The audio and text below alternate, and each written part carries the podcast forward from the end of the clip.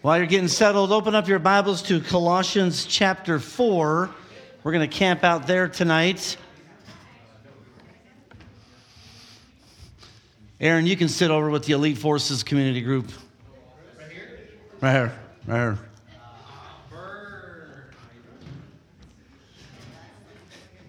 Chris is one of those junior varsity guys, daydreaming about being on the varsity squad.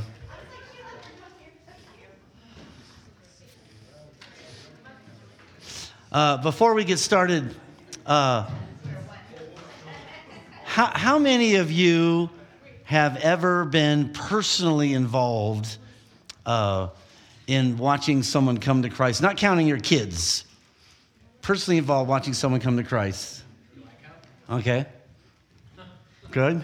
Good. Okay, so all those that you haven't personally, directly been involved, uh, in leading someone to Christ? Uh, let, me, let me see your hands. Okay, good. Now, out of this group, which one of you would like to read a really good book on evangelism by Jerram Barrs and be accountable for it? Hands up, hands up. I got a couple here. Okay, now I got to decide out of these three. All right, so we got Elizabeth, we got Brian, we got Scott. Who else? No, you said you had led someone, been directly involved with someone. So you're out. All those that haven't, all those that haven't, that really want to read a good book, haven't been directly involved, maybe not from A to Z, but you, you know, in that person's testimony, they're saying, yeah, so and so God used to bring me to Christ. Okay, all those that have not. All right, good. All right. Now I got to decide how am I going to do this? If I had the budget, I'd just get everyone. How many of you had read a book before that we gave out on evangelism? I gave some out before. Okay, Brian, you're out then. I'll give it to Sue. This is a great book. He takes uh, 16, oh, sorry, Robin, 16 chapters and restricts himself to the four gospels, and he literally we observe Jesus evangelize. He makes the case that Jesus is the greatest evangelism, all sorts of different ways that he did it, and he's still doing it, you know, through us. Uh, so it's a great book, good, good, theology there. I've got a couple of others that are more on the practical side. And you'll find as you read and grow in the discipline of evangelism that, you know, first and foremost, you do need to get your doctrinal foundations laid. Um, and, and, and then when you go to do the practicals and the how to's, we'll get into some of that tonight. Uh, it's built upon a strong foundation of God's sovereignty and doctrinal precision on what is our role and what, what kind of weight should we be carrying and not carrying and so forth and so on. So we'll get into a little bit of that tonight. But good to see everybody. Um, we're going to spend tonight in uh, this fourth chapter of Colossians and. Um, not going to watch any weighty movies or anything like that. Uh, so more like a regular uh, equipped night. Um, but but I before we read the text and, and jump in, I just want to remind you that you know we're parachuting into a book of the Bible that Paul wrote to a church. Paul wrote to this church to equip them for mission I don't want to lose sight of that. You're going to get some individual equipping on evangelism tonight, but remember that's always in a context of the mission of the church. And so I don't want us to lose sight of that. Uh, the evangelism uh, nuts and bolts that they received were certainly for their own personal edification and equipping, but to further advance the mission of this local church and by extension, by extension, you know, our church. God wants to strengthen the local church, and this is an area that we believe God wants to strengthen uh, in our church too, and we believe He's doing this. So just remember, you're going to get some personal equipping here tonight, but let's not lose sight of the larger mission of the church, and I'll, I'll refer back to that from time to time. Let's read this text. I'm going to read just verses two through six, and then we'll pray and start. Good? Everybody good tonight? All right. Colossians 4, verse 2. Continue steadfastly in prayer, being watchful in it with thanksgiving. At the same time, pray also for us that God may open to us a door for the word to declare the mystery of Christ, on account of which I am in prison, that I might make it clear, which is how I ought to speak. Walk in wisdom toward outsiders, making the best use of the time. Let your speech always be gracious, gracious, seasoned with salt, so that you may know how you ought to answer each person. Lord, thank you for this night. Thank you for this equipped series. Lord, we do pray you would do exactly that. Equip us in the nuts and bolts. Help us to properly and doctrinally understand our role and the privilege we have to take this great message uh, to those that, that, that uh, we interact with, we're in relationship, that we love, family members, neighbors, workmates, and so forth. And so we trust your spirit to do that through this evening. In Jesus' name, amen. Well, I've got a can of Garrett's popcorn. Anybody ever been downtown Michigan? Michigan Avenue. Michigan Avenue. Downtown Chicago. If you're downtown Michigan, there might be a Garrett's there, but thank you, Chris. Chris has been there. So I've not been there. I've driven through there one time, but um, apparently, if you're walking at a certain part of Michigan Avenue, a couple blocks away, there will be this popcorn smell that draws you to this place. Uh, apparently, there is a popcorn place there that popcorn lovers, which I am one, uh, I'm, I'm, like the addict. I can't just have a modest helping of popcorn. When I buy one, it's like if you come to my house by Friday, this will probably be gone. Uh, and one of their Google reviews, the person said, People will stand in line forever for this popcorn. But the part I want us to think about tonight is apparently when you're, you're walking, the aroma of this Garrett's popcorn shop on Michigan Avenue is attractive. It's compelling. It's let's go see what's going on in there. Let's have some popcorn and eat it. And I want to parallel that with what we're learning to do as a local church in our evangelism tonight. Okay?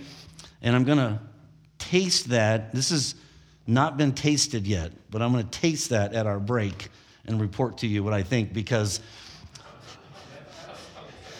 they boast they boast about multiple popcorn flavors one of them being um, uh, What's the cheese thing they put on there? Yeah, it's called, who said that? Yeah, the Chicago mix. And so it's caramel, that's what I got. It's caramel and uh, what's the cheese one? This is caramel and cheese. Car- caramel cheese popcorn. So when, when you first hear that, you're like, caramel and cheese popcorn? So I can't wait to try it. But for now, just think about what that kind of a shop does is it attracts people. There's something going on there that interests them. It's compelling so that people a block or two away start thinking about going into there. Well, that's where we can look at this text and, and learn a few things. Uh, we see right away that there's a call here. This is the end of the book. Uh, Paul is calling them to certain things. He says, continue steadfastly in prayer. Continue steadfastly in prayer. Paul is encouraging them to continue what they are already doing. Continue, keep it up, keep praying, continue steadfastly he said. Their dedication to prayer was actually a mark of the New Testament church. If you go and read Acts chapter 1, way back there when we started, before Pentecost hit, even before the, the Holy Spirit came on them and they took their instructions from Jesus and ran with it in Acts 1:14, it says they were devoted to praying. In that great line in Acts 2:42, after the Spirit of God came on there in the first sermon and 3,000 got saved, it says they were devoted to praying. And now Paul is simply saying, continue steadfast in your praying. And that's what Paul to this church wants to do with us. And so I've got two really main points one for this first session, one for the second session. In the first one, I'm calling them uh, mission critical tasks. As a church, we have two mission critical tasks that we're going to draw. They both begin with a C. One is continue, to continue praying. And the second one is a certain way we're going to conduct ourselves. And Paul here is encouraging us through this local church to continue praying. And just a quick doctrinal reminder why, why do we need to continue to pray steadfastly for these people that we're talking to and involved with, and that you hear about people in your community groups or uh, uh, evangelizing and, and, and, and having conversations with? Well, doctrinally, we know a few things, and it's always good to remind them. God is the one that saves people. We're privileged to be out and to share the good news that affected us with other people, but God changes the heart. It's such a doctrinal, foundational rock for us to be reminded of. And so, apart from praying, which God uses also, we have the privilege to speak, we have the privilege to pray. Uh, God uses us as He saves people. We proclaim, we demonstrate to a lost and dying world, God changes people's hearts through that means. The Holy Spirit must do this crucial work of awakening dead people's hearts, bringing conviction into their, of sin into their life, calling them to repentance, and ultimately doing the miraculous work of regeneration. So, to that end, we continue steadfastly in prayer. We'll talk about proclamation in our next session, but right now I want to camp out a little bit on steadfastly continuing in prayer. So I already have an application question. Is there anyone in your mind right now that you've given up on? I have probably a half a dozen that I came under conviction in this study. Have you given up steadfastly praying that God would awaken their hearts, that God would convict them of their sin, that God would regenerate their. If they're leaving and they're, if they're leaving, if they're living and haven't left, if they're living and breathing, we can continue steadfastly in praying for them. Do you have a loved one who is unsaved and you have stopped praying? Have you lived your life in front of your parents for years, maybe decades, even sometimes with hostility coming at you about loving the Lord God with all your heart, soul, mind, and strength and living this life out with one another, and you stopped praying for them? Have you given up on anyone?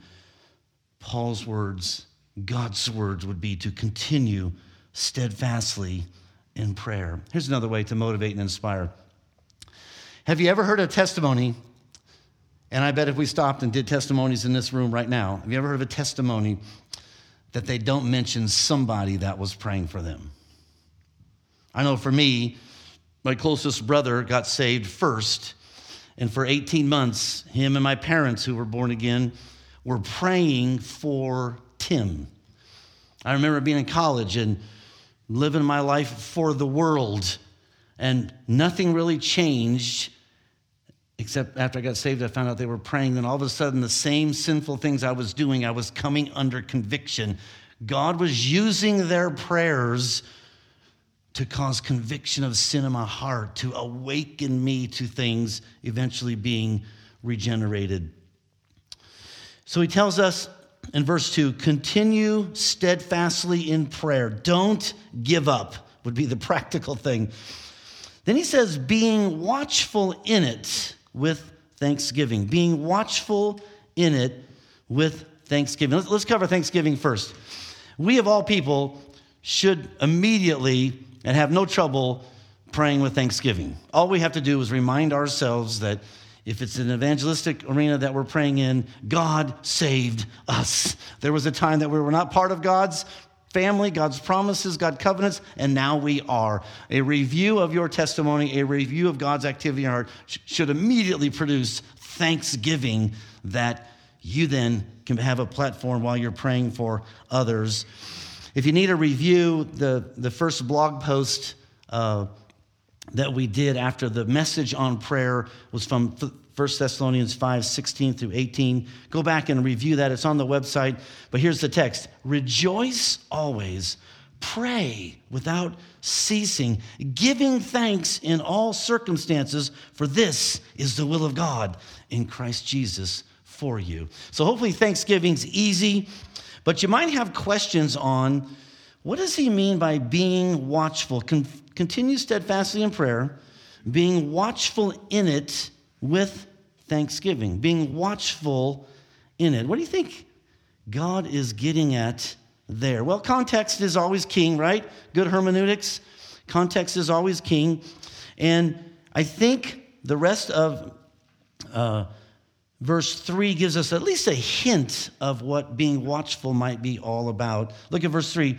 At the same time, pray also for us. And then Paul gives a little bit of more uh, content here. Pray also for us that God may open a door for the word to declare the mystery of Christ. While you're praying, be watchful with thanksgiving, but pray for us. Pray for us how? That God would open up a door. I think the hint here is that watchful calls us to pray, being watchful of everything that God brings in front of us, in case the door is opened up by the Lord for us to share the good news of Jesus Christ, either in whole, sometimes in part, depending on the relationship. But being watchful, I think our hint here is that God wants us to pray, being watchful, certainly with thanksgiving, but being watchful for opportunities. Not rocket science, he's getting very practical here, and we want to get practical too. But we continue steadfastly to pray, but we do that being watchful. God will create opportunities for us. Are you watching for opportunities? Uh, I'm always reminded when I'm around Robin and Lynn Holton, I think they're a great example of they wake up. I don't know if you do it every day, sure sounds like it. Lord, we, we have opportunities today to slow our life down, relate with someone, share the gospel or whatever. That, that, that, that I think is a good living illustration of this text. Thank you for your example, Robin. We don't give up praying. We do it watchfully, looking for opportunities, because let's face it, every day we are going to be interacting with people. But do we have a mindset? Are we positioned? Are we on mission thinking about that person at Circle K that you see all the time? That person at your favorite restaurant? I see these two older guys at the mailbox, I'm embarrassed to say. Uh, in eight years, I don't know that I've done much more than say hi to them. Am I praying steadfastly in a watchful way? I think God wants me to raise the bar a little bit. So, doors could be opened, just like the Apostle Paul, for the word to go forth and to go forth clearly, is what he gets at.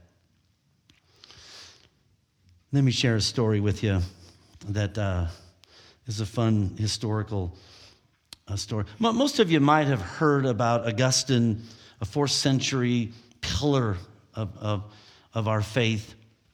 And I didn't know the rest of this story, but apparently he was a, uh, a pretty rebellious young man. Of course, young man back then would have been, you know, 12 to 15 years old, not 25 to 35. But uh, his mother, Monica, was a prayer warrior.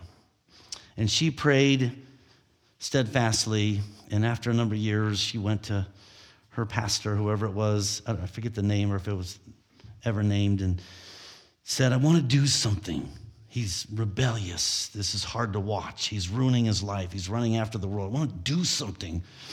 And she was continued to, she was uh, encouraged to continue to pray steadfastly. She had given up. So she prayed, and as he moved through the educational cycles in that world, uh, he ran uh, into a great orator of that day, whose name just happened to be Ambrose. I'm sure I'm related, but I've never gone on ancestry.com or anything. But so he goes up to uh, Milan, I think it was, and he just wants to hear this guy. He, he's a Christian preacher, but he heard about him being this great orator, and he was into uh, oratory skills and all that. So he goes up, sits under the preached word. Eventually, he gets saved, and he writes the confessions and all sorts of stuff that we still use today. But talk about encouragement to continue to pray steadfastly, do it watchfully, do it with thanksgiving. Monica not only got to see her son get saved, but she got to see her grandson get saved. And on the day he was baptized, remembered the instructions she had gotten years earlier. Here's just one sentence from Augustine's Confessions talking about his mother, who brought me to birth, both in her flesh, so that I was born into this temporal light, and in her heart, that I might be born into eternal light. Let's pray steadfastly, looking for opportunities, doing it watchfully and with thanksgiving. But you notice, going back to what Paul said, in addition to this encouragement to pray and pray watchfully, he says at the same time, verse 3 now, at the same time, pray also for us that God may open to us a door for the word to declare the mystery of Christ, on account of which I am in prison, that I might make it clear which is how I ought to speak. Well, it's easy to miss this, but Paul was their leader. Paul is asking the church to do this continuing of prayer and st- continuing steadfastly in prayer, do it watchfully, do it with thanksgiving, so that your leader might have doors that open up that the gospel and the word can go forth. I think a simple application is are we praying for our leaders? Put on your prayer list your local pastors who for 22 years have been praying and looking for a door on the east side of this town to open up that the gospel could go forth clearly. For your pastors locally that would love to see a church planted on the southwest side to reach the Hispanic community, that the gospel could go forth and go forth clearly. If you don't know this name, Eric Terbetsky is our regional leader. We're part of a, of about nine churches out west here. We gather for governmental stuff, we gather for fellowship, we gather for mission encouragement.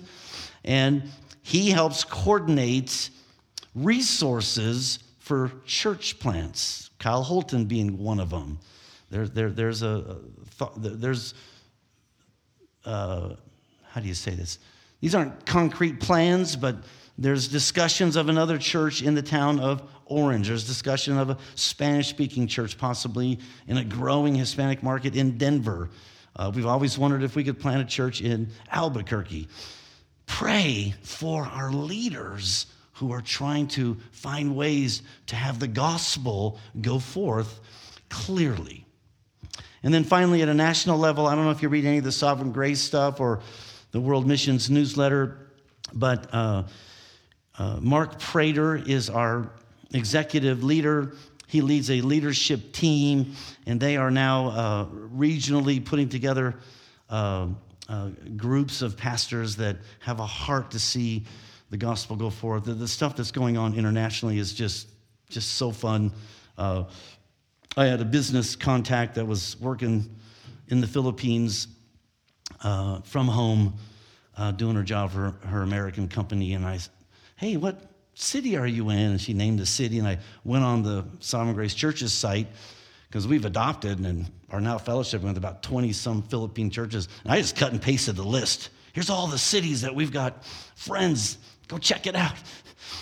That the gospel, the word could go forth clearly. So pray for your local pastors. Pray for Eric Trubetsky. Pray for Mark. And then as you get involved and, and read about some of this international stuff. Dave Taylor in Australia, there's a group meeting next week, wait, next week or the following week that is, is a Central and South America mission group of some of our pastors um, and so forth. So we can be praying, honor, the God, honor God with this scripture uh, by continuing and never giving up about church plants, about regional stuff, about national stuff. So, pretty simple. Um, this first part, uh, I think, is pretty self explanatory. I just want to end this first session with Have you given up?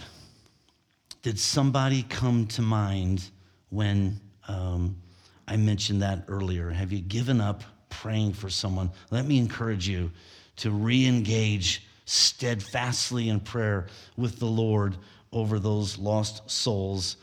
And then the easy one is do you pray for your leaders? Have you find, found times, found ways to include that in your prayer life? So, pretty simple there.